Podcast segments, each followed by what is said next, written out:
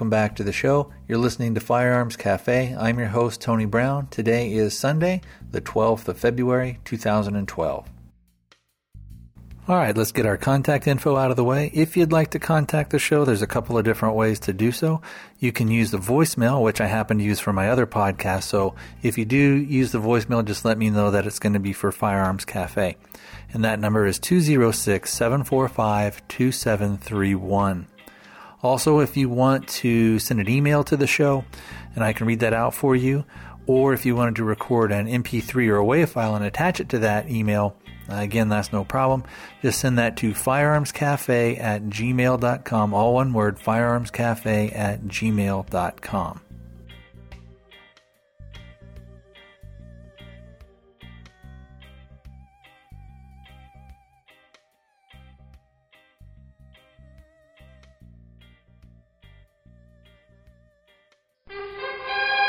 This show is part of the Gun Rights Radio Network. Podcasting freedom. One show thingy at a time or something like that. I don't know. You can hear Gun Rights Radio Network on Stitcher Smart Radio. Stitcher allows you to listen to your favorite shows directly from your iPhone, Android phone, Blackberry, or Palm phones, on demand and on the go. Don't have Stitcher? Download it for free today at Stitcher.com or in the App Stores. Stitcher Smart Radio, the smarter way to listen to radio. Gun Rights Radio Network shows can be found under sources. All right, let's go ahead and jump in and we'll talk about the Super Bowl ad that the Mayors Against Illegal Guns ran and uh, their coalition. And this was a commercial that was run by Boston Mayor Thomas Menino and New York Mayor Michael Bloomberg. What a crock this thing is. Uh, anyway, let me go ahead and play that for you, and then we'll come back and talk about it a little bit. Giants. Patriots. Eli. Brady. We don't agree on much. For example, the Red Sox. Yankees. Beans. Bagels. We both support the Second Amendment. And believe America must do more to keep guns out of the hands of criminals. You know, over 600 mayors across the country agree on common sense reforms that would save lives. Add your voice. Go to mayorsagainstillegalguns.org. It's a patriotic thing to do. You can make a giant difference in our country.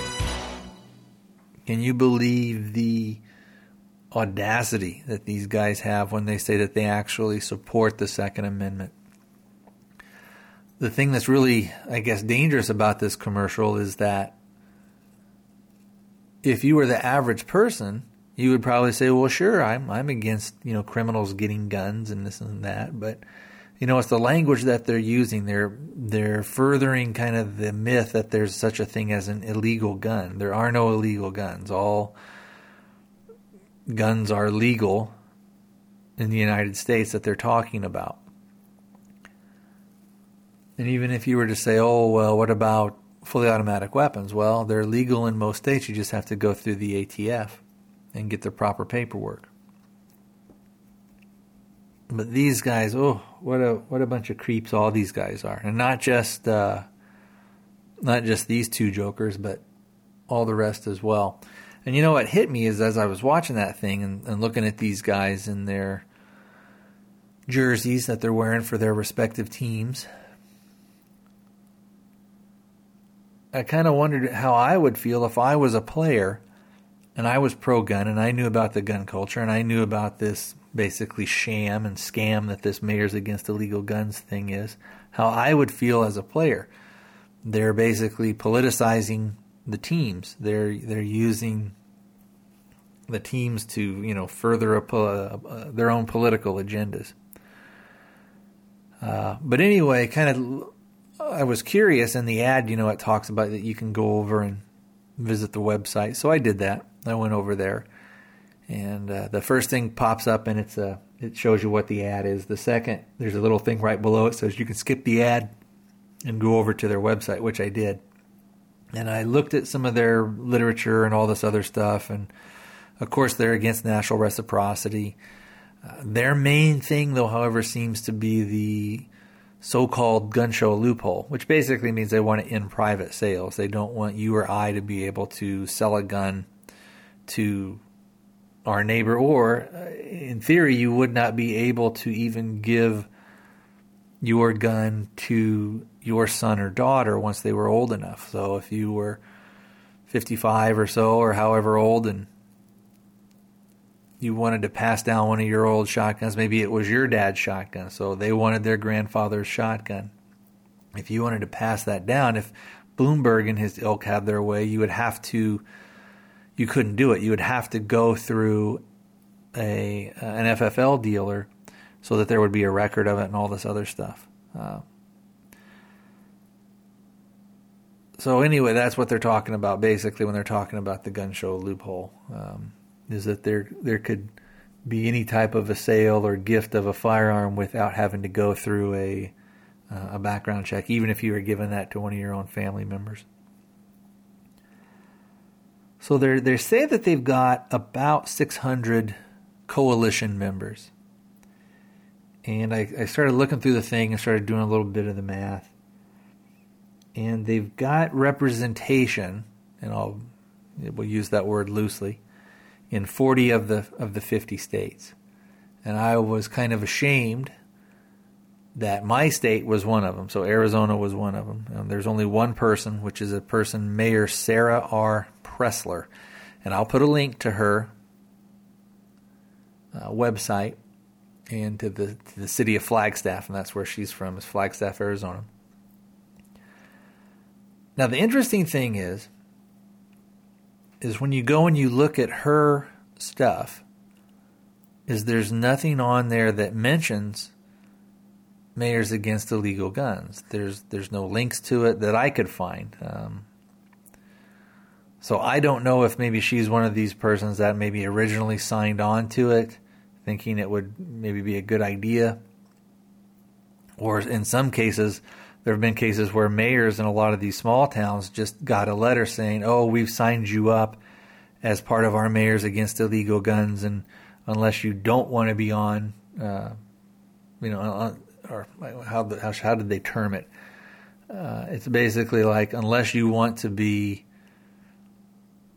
taken off the list." Don't take any further action, type thing. So you're you're still on the list unless you basically tell us you want to be off, unless we hear from you.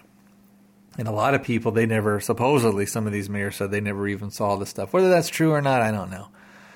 Uh, but in a state like Arizona that's very pro gun, um, probably not the smartest thing to do career wise politically. Now, she's a, a two term mayor, and she's not running for uh, the mayor again in, in 2012.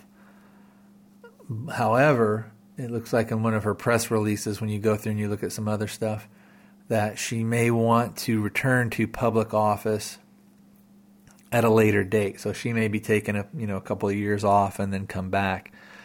And this is stuff that I've talked about before on the show that a lot of these guys they they bounce from position to position so that they're always around so that we, we talk about a lot of times that politics is local and you know, how do you keep somebody from like a Bloomberg, or how do you keep somebody like a, a Charlie Rangel, or or you know, somebody like uh, Chuck Schumer from coming in and gaining a lot of power? Well, those guys all had to start somewhere. And usually they they'll start on a local city council or maybe they'll run for mayor and then they'll kind of go from there. But a lot of times, and what I've seen at least here in Arizona, is you'll have somebody who will be a mayor for two or three years or four or five years, however long they're going to do it for, and then they'll maybe go and they'll be a state senator or they'll be a uh, back on the city council. It's very rare that these guys take any real time off from public service, if you want to call it that. They pretty much keep their their fingers in the political pie. Uh, so anyway, if you guys want to write Mayor Sara Presler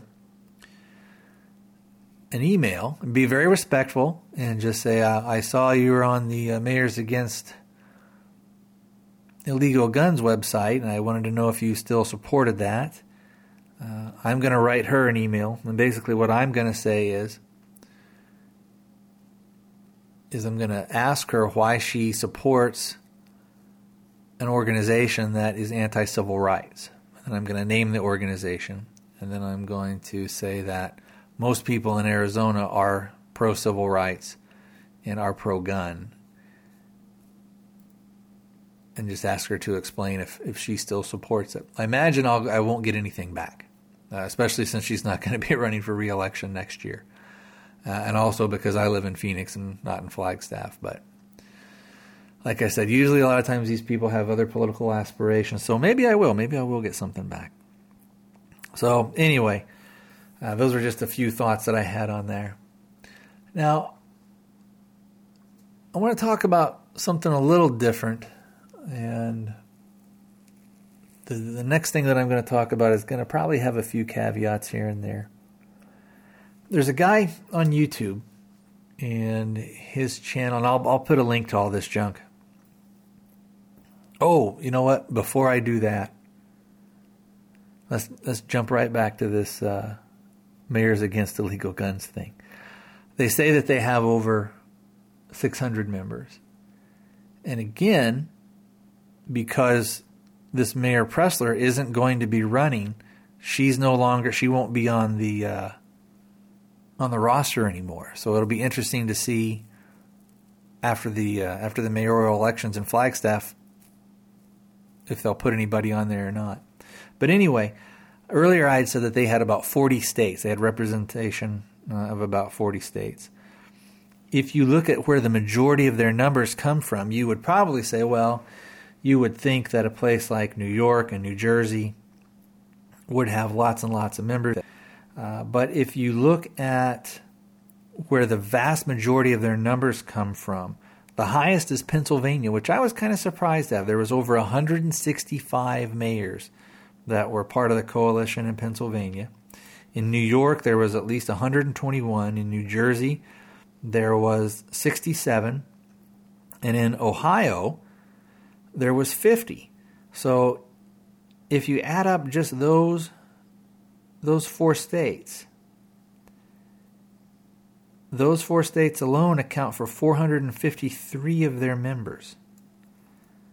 And then if you add up sort of the next highest one, which would be California, you're looking at about 494 members. Five of those states equals almost all of their of their members of their membership. So it, it, you know when they say 600, it's it's really kind of disproportionate. Where you're really seeing a lot of this stuff comes, a lot of the big numbers coming from are real, you know, blue states, I guess, for lack of a better term, uh, you know, heavily democratic states. So they're not as powerful as as as people would, as, or as they seem to make themselves out to be. It's kind of like the uh, oh, what the heck is it? The violence prevention or handgun, whatever it's called, the Brady Center. They're kind of things that are sort of falling by the wayside because people, once they get a little, just a little bit of education and really kind of see what they're wanting to do, what their ultimate end game is, is they kind of back away from them. Again, 600 sounds like a lot, but almost 500 of those 600 mayors come from only five states out of 50. You know, if we look at all you know all the states in the in the union. So really, I, I don't think they're going to have that much sway. But what I would urge you to do is go over to that website. If you see your mayor listed, get you know, shoot them off an email. Tell them, hey, you're on this website. Do you support this? Were you, are you on there with their permission? Uh, and if not, get them taken off. Do you know? Do a little bit to to kind of keep some realism and some reality with these kind of things. It's, and you know, a lot of times we talk about, well, is there stuff that we can do? What can we do to make a difference? And again, it kind of goes back to that thing of all politics are local. If you can put the pressure on the local people, and if they know, you know, man, I better not do anything against the Second Amendment, or I better not, you know, support a lot of this nonsense, when they go further in their political career, which most of these guys, you know, have political aspirations beyond whatever office they're in right now, maybe they'll take that message. They'll remember that. They'll remember, oh, you know what? Don't don't mess with people on the Second Amendment, or it can cost you your election. All right. So anyway, now let's go ahead and move on to the next thing I wanted to talk about. There's a guy on YouTube, and I'll again I'll link to him as well. But he uh, he his channel is called the Sardi One, and I'll what I'm going to do is I'll go ahead and play one of his uh, one of his uh, next to last video type things. It's probably better if I just go ahead and play it for you. It's long. It's almost uh, I think it's almost 10 minutes or so. But it's an interesting story. So I'll go ahead and play that for you guys, and then when we come back, we'll talk about that a little bit. Well, folks, looks like the DSardy1 channel has come to an end. Now, I've been trying to get this straightened out, but they say there's no way, there's no mechanism to have it expunged from my record. Uh, except for the governor, and the governor says he can't do it. He's lying. You have been declared mental defective by having been committed to a mental institution. A couple of months ago, no, three months ago, back in November, went to a cardiologist. Uh, name was Dr. Andre Olivier. Olivier, whatever. Anyway, he'd sent me to St. Thomas Heart in Murfreesboro to get tests run. A month and a half had went by, and I had heard nothing from him. Called up, made another appointment. Wound up being about the uh, 16th or 15th of last month. Let me pull up the calendar so I can get these dates right. Let's see. Yeah, 16th of January. Went to see him for the test results. He said there wasn't nothing wrong with my heart. I told him about the suffocating feeling I was I'd got with the chest pains. Anyway, he proceeded, you know, give me kinds of things that well, we could do this. We could cut you cut a hole and run a tube in your throat and all like that. And you know, I was like, well, why not just let me let me pass on? You know, just let me go. If you know I have to live with tubes and holes in me, I don't want to do that. You know, you can consider this a living living video will. I do not want to live with tubes hanging out of me. Okay, uh, I refuse treatment. Well, anyway, discussion got to suicide because you know, uh, what do you call it? When I was having that attack, I thought I was going to suffocate, and uh, I told him that was the closest I'd ever been. Well, anyway, it got on to the thing of uh, I thought he was joking because he was laughing uh, about you know doing suicide, and I can't do suicide being a Christian. So I started saying, well, I could put a sheet over my head and run through the projects. Well, anyway, he decides to, uh, you know, he wants me to go to the emergency room. So I said, I don't have, uh, I don't have time. I've got animals I got to take care of. I mean, I ain't got time to, uh, to do anything, and I'm not going to kill myself. You know, let me go. Leave me alone. Well, you, you need to go. I think you need to go to the emergency room. I think at time I have animal stock. I have to go feed the animals. Well, anyway, I skedaddled. I got home, and within 15 minutes, the sheriff's office showed up uh, and forcibly took me to the emergency room. Now, when I got to the emergency room, I cooperated for a little while, but after a couple of hours, I got irate and I refused to cooperate. I figured by that time I was a prisoner.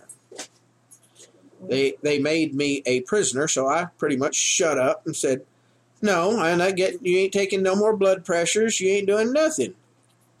So they put me in McFarland Hospital for observation. At no time did I ever say I wanted to commit suicide. Matter of fact, I told them I was a Christian. Couldn't commit suicide. So, I had to wait four days till a judge showed up. Well, it was two. It was a second day before I even got to see an attorney. The attorney doesn't really, you know, he's he's like public defender. He's not really motivated. He says, "Well, just keep your mouth shut. Tell the doctor I'm feeling fine. I'm not seeing anything, and I don't want to commit suicide. So for three days, they pretty much starved me because I had to. I told them, you know, they said put me on a low carb diet, and everything they brought up from the kitchen was potatoes and things full of sugar and all like that. So I couldn't eat none of none of it. Uh, basically, what I had for breakfast was a two scrambled eggs. Uh, sometimes for lunch, they didn't bring me nothing, and for supper, uh, usually I could I could get the hamburger patty uh, off of a hamburger. And some there was one supper there was nothing. I didn't get to eat. I didn't get to eat nothing but two eggs all day. And uh, luckily, they had some cheese for snacks, and cheese is low carb, so I could have uh, these little squares of cheese uh, for the snack. But that's all I ate for four days. So I'm pretty angry. And I'm still angry. And, uh, you know, judge, when I talk, went in front of the judge, um, let me get his name. Might as well, might as well be a name dropper. You know, might as well get the judge's name. Uh, get get everything correct here. So, Judge John Gwin, yeah, he shows up, and I go to his little little room where he's at. I tell him the story. I said, "Yeah, I got a little sarcastic with the doctor, but I was never admitted to committing suicide. Anybody that wants, there's no such thing as anybody that wants to commit suicide. But if is they belong in there. But usually, people want to, are that are planning on committing suicide is doing it because they're in some kind of pain or you know whatever. So nobody really wants to commit suicide. But you know, if if let me get this up, if I wanted to, there's still nothing they could do about it. If I wanted to, but you know, so much for suicide. Uh, I figure after poo hits the fan, I'll be dead. I can't run. I can't defend myself. So all the guns are gone. I'll probably be dead before then from the trolls that want to kill me anyway. So, I mean, the only thing left to do is poison all my crap, and that's illegal too. Ooh. So basically, uh, I've been raped by this doctor, Olivier. Oh, yeah, the, the judge's name, yeah, was John Gwin. The attorney that didn't really care was David Kennedy. He he left. He went on out of out of country on vacation, conveniently, right when all this is going on. So, uh, really, there's no reason for me to prep anymore. I have nothing at all left to prep for. Uh, with a person being a libertarian in my political beliefs, I might as well they might as well stuck me in prison. Uh, there's really nothing left to live for. I mean, what uh, they took away the only sport that I was enjoying was going target practicing. Uh, the only thing left I could do, like I said, the uh, governor, he's the only one that could do anything and won't. Governor, that's Tennessee. Uh, his name was Bill Halsam. I wish I'd never campaigned for him. Even my state senator, you know, kind of shunned away from me after I helped her with, tried to help her with her elections. Uh, Senator Beavers. So I mean, there's I at this particular time, I'm not going to make any more videos. I just don't feel like it.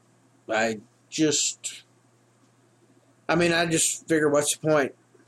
There's no point. Uh, probably, uh, I don't know. I might check, see if there's another country that'll have me.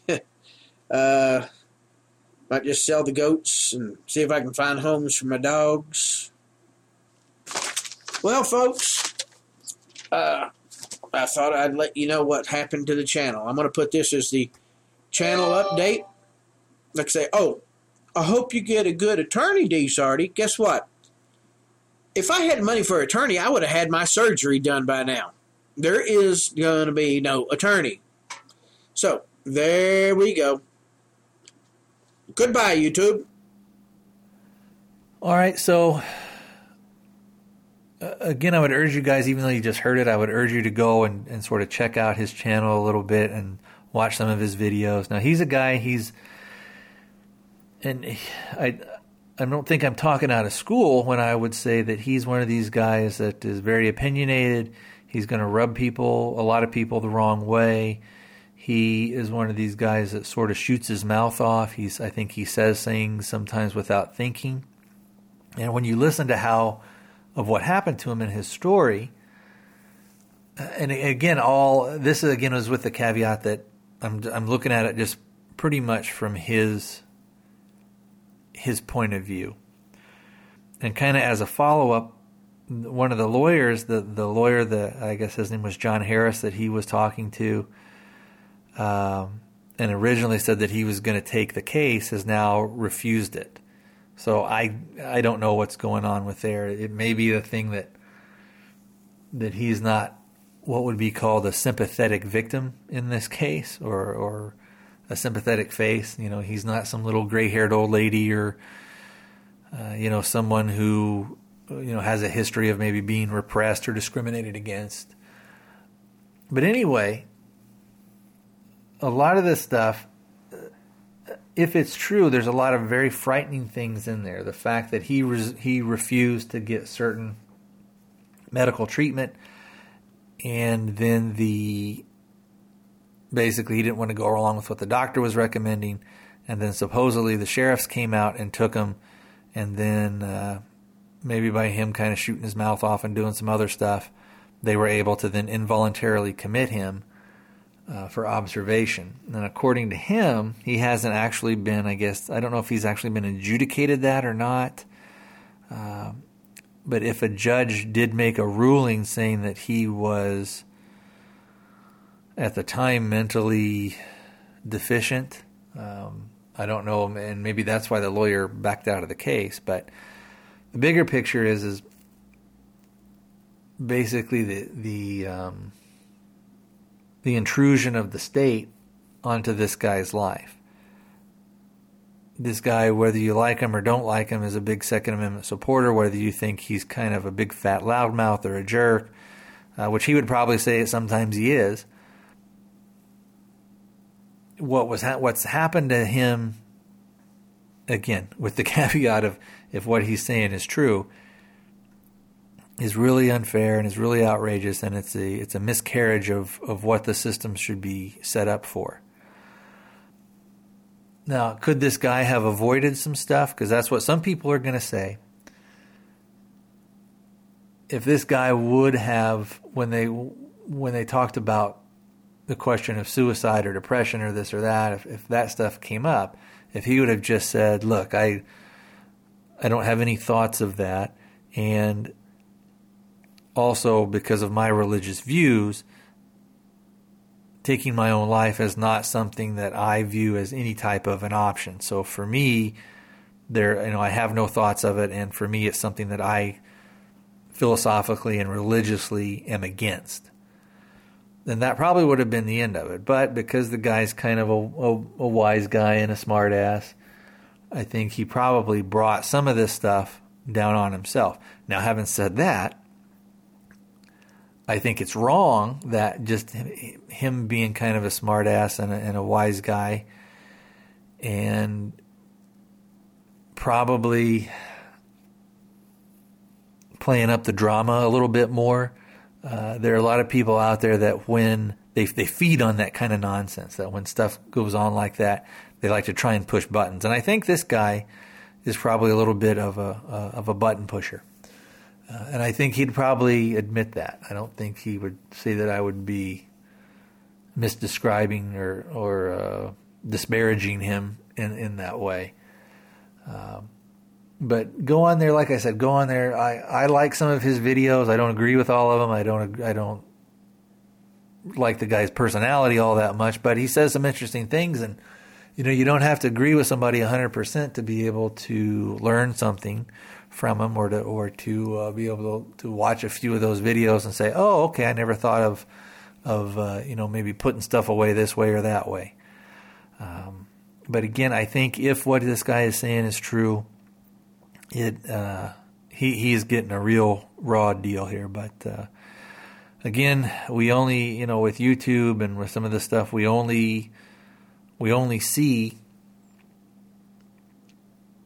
what the people that are putting the videos out want us to see. Uh, so, uh, but I guess you know the uh, kind of getting back to this thing. The bigger the bigger thing is the bigger picture. If we kind of go beyond him, and we say that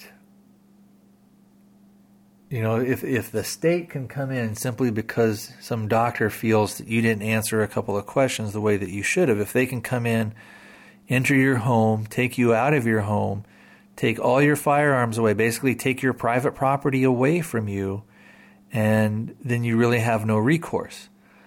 Um, back when I worked probation, a lot of times you would be involved with people that mentally had a lot of challenges and a lot of problems, and a lot of people that just, for lack of a better term, just weren't all there. And in Arizona, there was a thing, uh, which I'm sure in, in most states, but uh, unless this has changed at the time, there was a thing called an involuntary commitment. And the way that it worked is let's say that you had a couple of family members, or you had a, a family member and, a, and a, a, family friend, or something like that.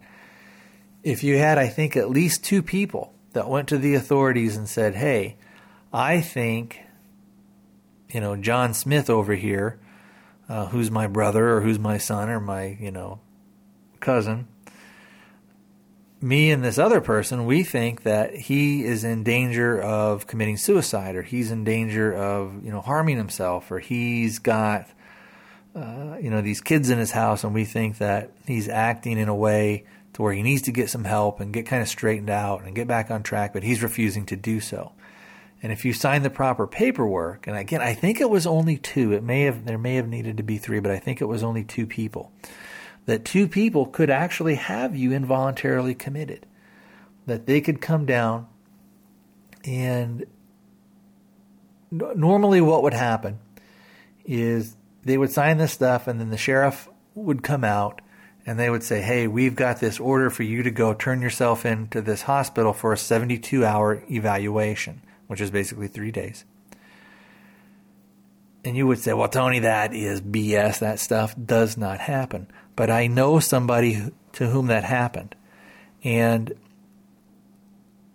it it basically happened because this person's mother and her sister they were going through a big family fight and they knew from past experiences that this was a way that they could get back at the person that I knew and we'll just call her uh, what's a what's a name uh, Rhonda, I don't know, for lack of a better word. Uh, would, and so that was a way that they could get back at her. And what happened is, she was telling me, is that the sheriff came and said, You can either go now and voluntarily turn yourself in, or we'll take you right now. And she agreed to go in. She was able to go in a few hours later and do it that way. Uh, but she had to go through the thing, and of course they, they did the eval on her and did all this stuff, very invasive, very intrusive. Uh, and at the end of the 72 hour period, she was released, and uh, there was sort of nothing more was said of that. However, that stuff is still on her record somewhere. So, and I'm sure if that person wanted to buy a firearm, that may be something that would would maybe keep her from doing it or raise some flags, something like that, to where if uh, the retailer saw that, they may say, you know what, we don't have to sell you a gun just because you're coming in here and you want to buy it. And we're seeing there's this little red flag. So even though it wouldn't be illegal for us to sell you a gun, we wouldn't be breaking any statutes or laws. We're not going to. So, you know, out the door you go. Bye bye. Uh, and again, in her case, I, I knew the, the, the, lady for a long time. And uh,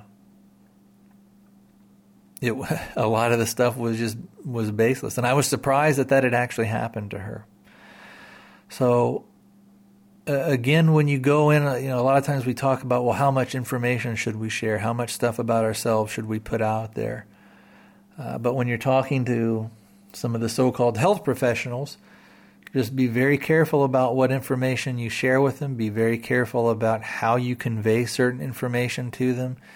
If you're there for a hurt knee and they want to start talking about firearms or you know do you store up food or do you uh, you know if they want to talk politics or something you need to nip that stuff right in the bud and say hey you know this i'm here for my knee and we need to confine this stuff to that. And if they keep pushing you you need to get up and walk out and say look i've you're you're not you're not providing me the service that that I am paying you to provide me. So I need to find a different physician that will focus on my ailments and not on political philosophies. Uh, I doubt if you'd ever have to go that far. Usually, once you said that a couple of times, they'll they'll do that. Now, different states may be different. In Arizona, I don't think there's any required questions that they have to ask you. Uh, one time, long time ago, I uh, I went down to uh, what was it for? I think I had something wrong with my hand or something. I can't remember. I think I'd hurt my finger or something like that. And anyway, they were, you know, I was talking to them about stuff, and they were like, "Well, are you doing this? You're doing that?" And they're just trying to get a medical history. And then one of the things they started talking about was, "Do you have any suicidal tendencies? You know, have you ever commit tried to commit suicide in the past? Have you? Uh, do you have any thoughts of self harm or harm of others?" And at the time, I, I, thought it was kind of odd, but uh, I just said, you know, you just know, I, you know, I don't have any of those thoughts and blah blah blah. You know, then, which it, it was intrusive, and there was a couple of ways that I could have handled it. I could have said, you know what, this is none of your business. This doesn't have anything to do, you know, with a strained or a sprained finger or something like that. Just you know, give me a splint and I'll be out of here. Um, but I think, and I think that's what again this guy maybe did. He kind of started going down the primrose path and got lost in the weeds, and then kind of look what happened to him. So, anyway, guys, just be very careful when you're talking to certain people, especially especially people that feel that they're in a position of power or they're in a position of authority. And if you start to what they consider go against their their level of authority or uh, push back on their their uh, their power or their influence or whatever you want to say. There may be consequences that that come down to you. So again, we talk about a lot of times, you know, in the in the Second Amendment culture, we talk about awareness. We talk about looking around and educating yourself and getting training and make sure you know what's going on around you. But it, it not it's not just in the physical thing of keeping yourself physically aware of your surroundings. It's also sort of in the mental game that you have to play with with certain people, uh, and especially when you when you go in and talk to anybody who is uh, again, unfortunately, your uh, maybe your doctor or a person in the ER that you're having to see, or if you had to go to an urgent care. Be very careful what information you give them. Be very careful um,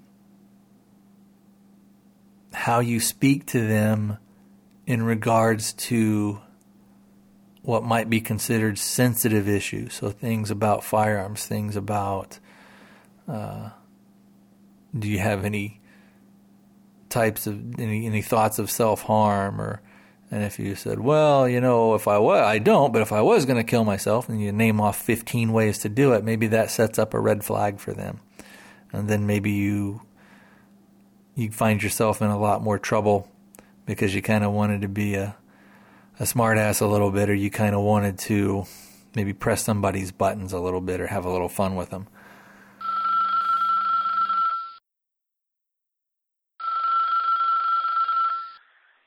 Hey, Tony, this is Lawrence from North Carolina, Brazilian and American guy living in North Carolina. I am a member of the Gun Rights Radio Network forums. My name there is 10 Sports 64. I have a comment to make uh, if you suffer my Brazilian accent. well, the thing is, uh, I'm getting lots of uh, letters asking contributions, and I know we all should uh, support NRA and Second Amendment Foundation, and I've been doing this in the last three, four years. I, I know it's important. I know what they do, and uh, I will continue to support. But the other day I was at the range, and when we had a break, I was talking to some friends, and they started to talk about the salaries, uh, you know, the top-notch position salaries on those groups, and uh, if you know if they make the money I heard they make, I kind of feel bad, you know, putting my money to millionaires' uh, salaries, if I may say so. Uh, I would like to hear a comment uh, from you on this issue, okay? Please continue to do uh, the wonderful uh, work you do in both podcasts. I I listen to both. Okay. Well, I'll see if I continue to make my contributions after uh, giving you know more thinking on this uh, cause. I probably will continue to support uh, NRA and Second Amendment Foundation, but I don't. I probably won't continue to support some others. I have on my list three other groups or you know organizations that in some way, shape, or form defend my rights. And not only on the gun, uh, you know, issue, but I support uh, organizations that fight, uh, you know, cancer and Alzheimer's. But the salaries on those groups is something that, you know, that hurts my my feelings as a supporter. I don't want to be dramatic. So, uh, you have a good day and thank you for taking my call. Bye bye. Hey, Lawrence, thanks for sending that in. Good to hear from our Brazilian friend there. And we're glad you're in America now with us and being able to own guns and all that kind of jazz. Although I don't know much about laws down in South America and Brazil. Uh, could you own guns down there? What type of guns could you own? Um, what were some of the laws down there regarding firearms? If you have uh, extra time, uh, go ahead and call in again or send an email, and I'll I'll read it for you on kind of what it's like to be a uh, a gun owner if possible down there. Like I said, I don't have any idea about about the laws in Brazil. Your phone call brings up a lot of a lot of issues that a lot of people have with the NRA and with other organizations like them. And I guess the main thing is isn't necessarily oh should we support them because we should. We should try and do what we can. But I I guess the main thing is is do the leadership do they deserve the compensation that they're getting? And I went online and I tried to find out you know what the what the leadership got paid and some of the stuff was from a few years ago so I don't know how current it would be and I don't know again how accurate it is either. On the high end it was close to about $900,000 for one person. And on the low end it was around probably $450,000. And uh, this would be primarily I guess for uh, Wayne LaPierre. Uh, but the leadership, you know, the three or four guys that are kind of the highest guys there, that's what they estimated their salaries were. There's probably a way to find out definitively because of the way that they're set up. But uh, if there is, I couldn't really find it. So, kind of getting back to the thing of, I, I do think we bottom line, I think we should support them, and I think we should support as many of the organizations that we feel are doing are doing some good for the Second Amendment and doing good for us as as gun owners. So if you look at an organization like Second Amendment Foundation, if you look in my state, like an organization like Arizona Citizens Defense League, and again, if you look at the NRA, you see that there's a lot of legislation that gets pushed through and backed. Uh, and so they are doing good. And I guess ultimately, well, we could go around and around about a bunch of different things, but ultimately, what you have to look at is do you feel that the organization is stacking up? And do you feel that those guys deserve some level of compensation? And then once you get to a certain level, do you think it should stop? Do you think it, you know, that they shouldn't be, you know, they shouldn't make more than let's say two hundred fifty thousand dollars, and all the rest of the money should go back in? Um, and there's there's sort of, I guess, maybe two sides to that to that coin. You know, we don't.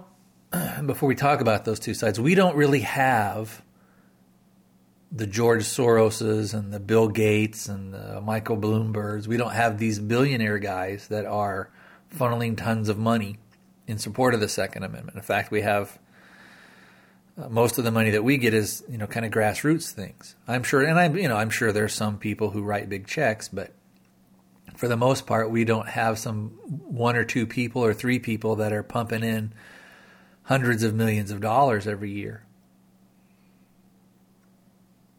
And when you look at something like the NRA,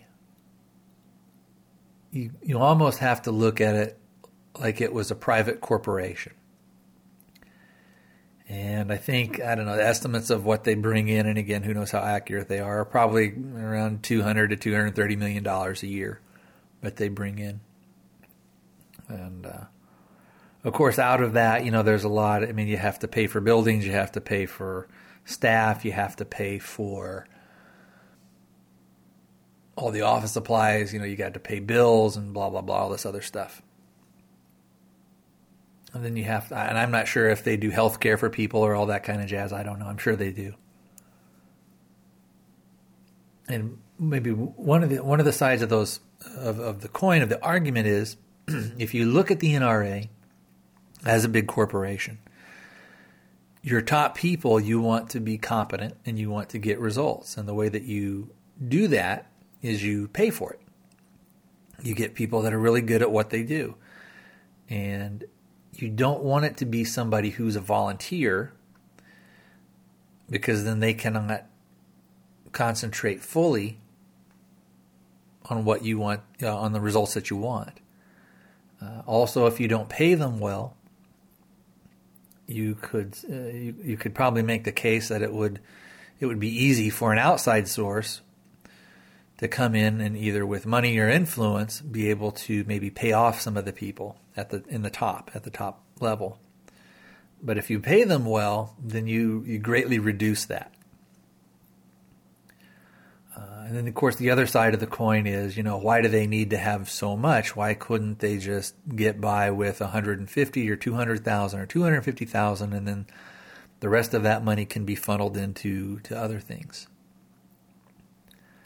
Uh, you know, so again, I, I, I do think you should support them. You're not going to agree with everything that they do all the time, uh, and if if you have kind of qualms about just the NRA in general, I would say still be a member. If you wanted to do like a yearly thing, do it that way. That way, you're always sending in, you know, your 35 bucks, a, you know, a year.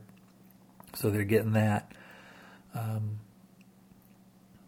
but if you think that there are other organizations out there that do a better job, like Second Amendment Foundation, like maybe some of your local rifle and pistol organizations or political uh, associations that you think are out there fighting and doing what they need to do, be members with them. You know, there's only none of us are, are have wealth beyond our imagining, so there is a limit on who we can support and what we can do uh, in in terms of uh, that support being a monetary thing. You know, look at who you think is actually doing stuff for legislat- legislatively, meaning that who are the people out there that are are getting good laws put on the books, new new laws, and who are the people out there that are also having old laws that were bad taken away having things rescinded. So I don't know if that answered your question or kind of helped you with it at all. Um, but, you know, I guess I do have, I'll say one other thing about the NRA, and it's, it's, a, it's critical of them, but it's one thing that I've always kind of been critical of them where I thought they've always kind of have fallen short, and that is there seems to be a disconnect when you look at the the upper echelon of the of the NRA and toward the lower membership and also there seems to be a reluctance to embrace new technology and new things and embrace some of the grassroots movements and uh, part of this, I think, just has to do with you know they, they a lot of them have the mentality of this is how we've done things and it's worked in the past, so if it's not broke, we're not going to fix it type thing. And I think another part of it is is if they start embracing new things and new ideas and, and bringing in new people, it's going to sort of water down their their power base and it's going to water down who gets credit for stuff. And uh, one of the things that Charles Heller, who was one of the founding members of Arizona Citizen Defense League, always says in speeches and things, and when I've talked to him, he says that it's it's amazing what an organization can get accomplished when the members of that organization don't care who gets the credit for it. And unfortunately, when we look and start to look at things like NRA, Second Amendment Foundation, Gun Owners of America. Getting credit for stuff is tied to monetary rewards. So they do care about who gets credit for things. And sometimes this can lead to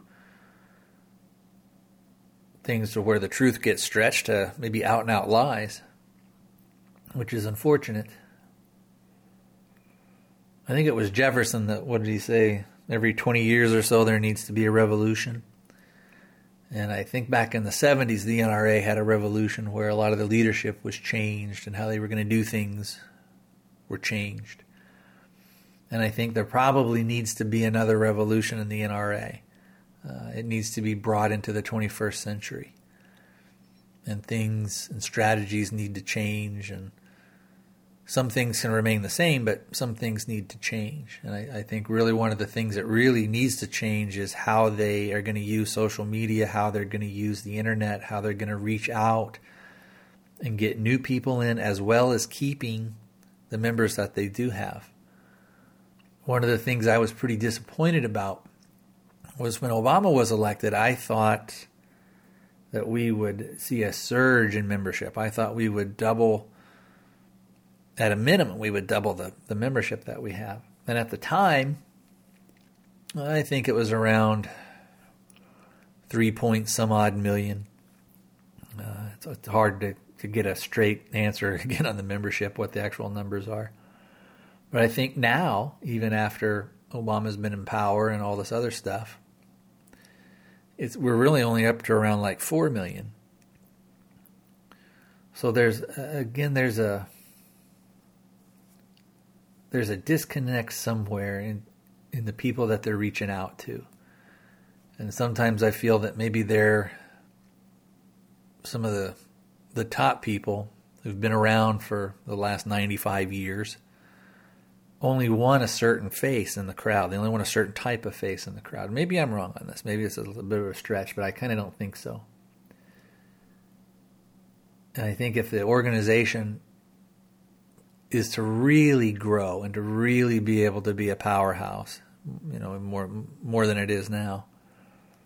There needs to be a lot more outreach into getting people who don't all look the same uh, and who don't all believe the same. So anyway, I think that's gonna. Hopefully, that maybe answered some. Maybe it did. Maybe it didn't. I hope it did, Lawrence.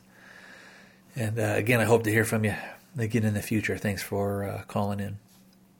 All right, let's go ahead and move on to the last bit of feedback that I got, and it's from our buddy Ken. He is the host of the Rimfire podcast, which you should be listening to, and he's also right now currently active duty in the military over in Afghanistan, and he's still putting out a podcast. So uh, I hope you go over there and uh, give him a listen.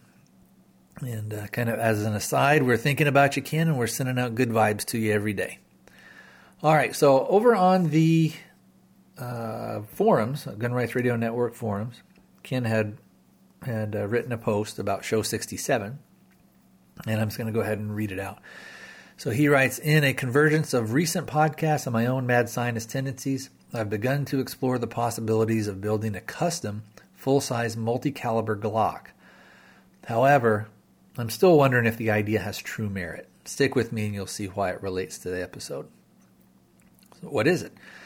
It's a full size Glock built on a Lone Wolf Distributors Timberwolf frame with uh, with one slide and barrels for both 357 Sig and 40 uh, 40 cal Smith Wesson, plus a conversion barrel for 9 millimeter. So all three barrels would be threaded, of course, and you would have magazines for all calibers.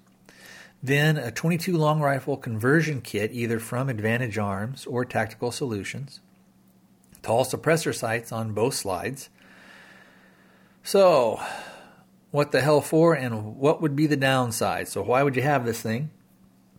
And what would be some of the downsides? So, first he writes, let's look at the positive. If there is uh, ammo shortage, having four calibers to choose from may net whatever is left on the shelf, different calibers for different needs. And so the four calibers would be you'd have 22 long rifle, 9 millimeter, 357 SIG, and 40 cal. Uh, so you got different calibers for different needs. You could shoot IDPA or three gun, and 9 millimeter would all would be the, all you would need. If you were going to take a hike in the woods, 357 SIG would go a long way to discouraging four or two legged predators. And the 22 long rifle would provide cheap practice and a way to bag small game. Uh, the Timberwolf frame may fit hands better. And uh, who doesn't love a suppressed gun? So, those are some of the things on the positive. Now, on the negative, he writes, Well, that's a lot of scratch for one pistola and he thinks that 40 Smith and W uh, Smith and W brother he thinks that 40 Smith and Wesson is waste and having to buy four calibers is more expensive and could be used to buy a lot more of one.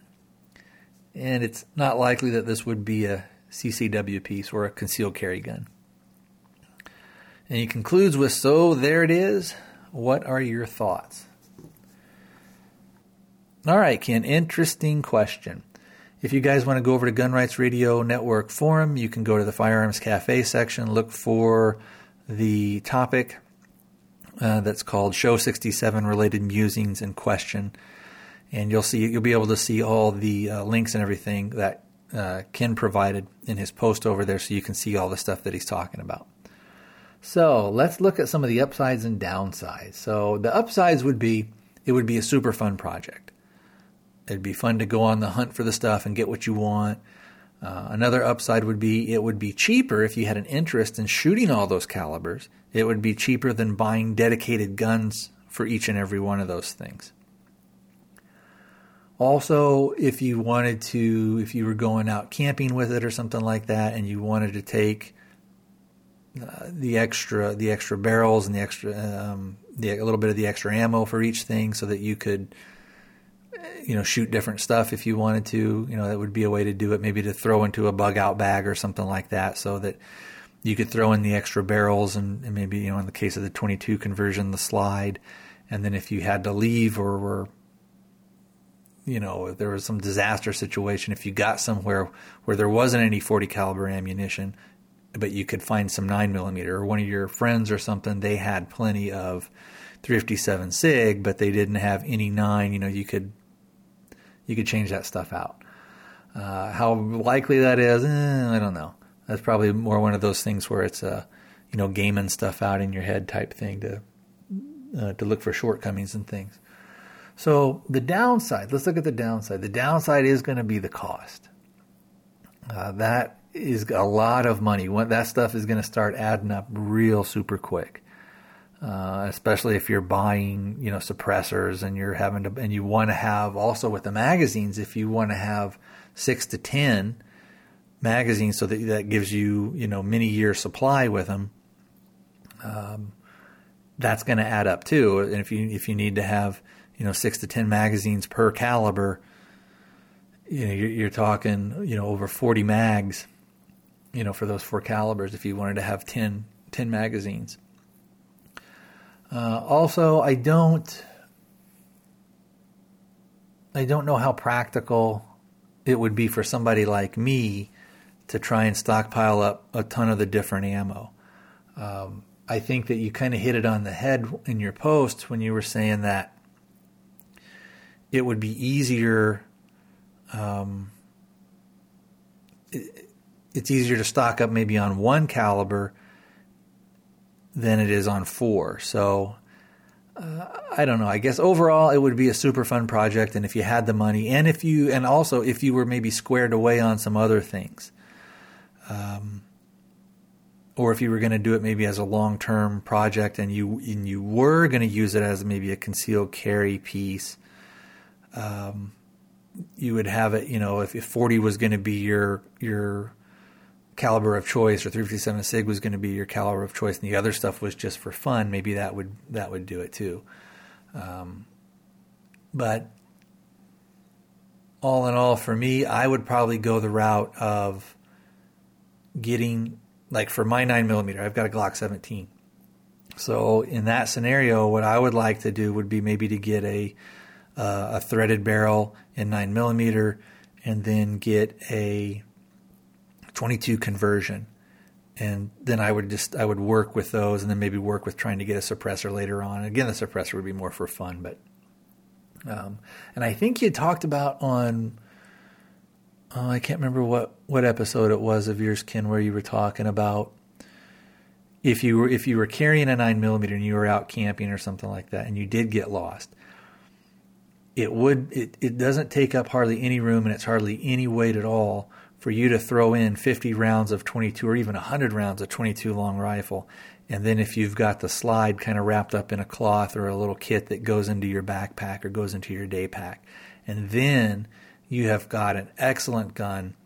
Uh, you've got a 9 millimeter with good, you know, with good ammo. That's going to be an uh, excellent uh, self defense round. But then you would also have that that nice little 22 that you could convert over. And I've thought this for years. In fact, when I very first started, uh, was looking at getting my uh, conversion.